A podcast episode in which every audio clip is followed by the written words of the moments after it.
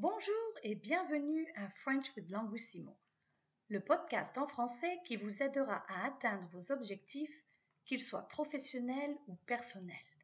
Je m'appelle Vanessa, je suis fondatrice de Languissimo. J'ai hâte de passer ce moment avec vous. C'est parti, let's go! Aujourd'hui, je vais couvrir la différence entre connaître et savoir suite à une demande spéciale de Léona. Les deux verbes se traduisent par to know en anglais. C'est pourquoi il est difficile de les différencier, mais je vais vous aider à y voir plus clair. Saviez-vous que la différence entre les deux n'est pas si compliquée en fait? Connaître s'utilise quand on fait référence à des personnes, des choses ou des lieux. To know someone, something or a place. Exemple. Vous connaissez Vanessa ils connaissent le podcast French with Languissimo. Je ne connaissais pas Bordeaux avant. Elles connaîtront leur conjugaison sur le bout des doigts. Petite astuce. Utilisez les pronoms directs le, la, les avec connaître. N'oubliez pas de les placer avant le verbe. Je la connais, je ne la connais pas. Ils le connaissent, ils ne le connaissent pas.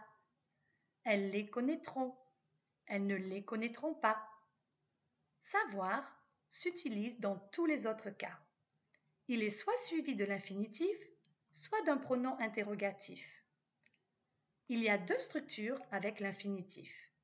L'infinitif seul, je sais nager, et quoi plus infinitif? Il ne sait pas quoi faire. En ce qui concerne les pronoms interrogatifs, il y en a dix. Où, quand, comment, pourquoi, quel et toute sa famille, que, ce que, qui et ce qui. Voici quelques exemples pour chacun. Il sait où sont les clés. Nous ne savons pas quand le Covid finira. Vous savez comment différencier connaître et savoir.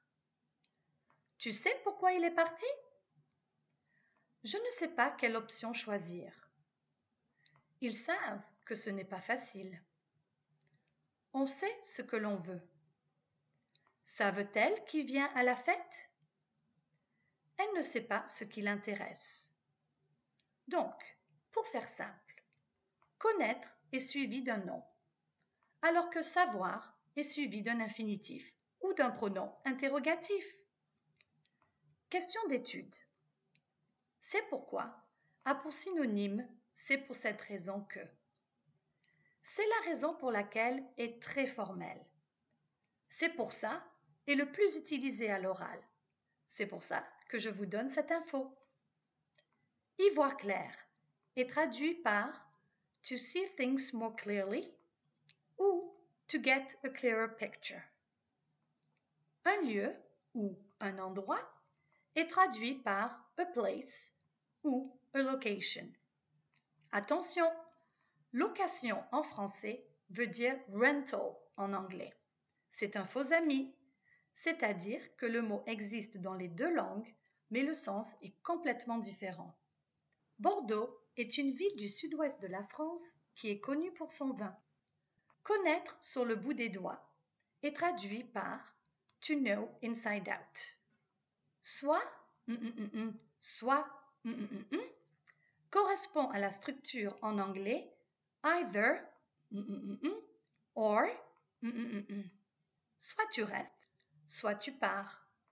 You either stay or leave.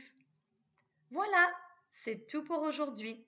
J'espère que ce podcast vous a plu et que maintenant vous savez comment utiliser, connaître et savoir. En tout cas, je suis sûre que bientôt vous connaîtrez la différence. Je vous conseille de réécouter ce podcast régulièrement afin de bien intégrer les notions. C'est avec plaisir que je vous retrouverai pour un autre moment de French with Languissimo. Pour toute demande spéciale, écrivez-moi à podcast@languissimo.ca, podcast at languissimo.ca. En attendant, prenez soin de vous et pratiquez. À bientôt!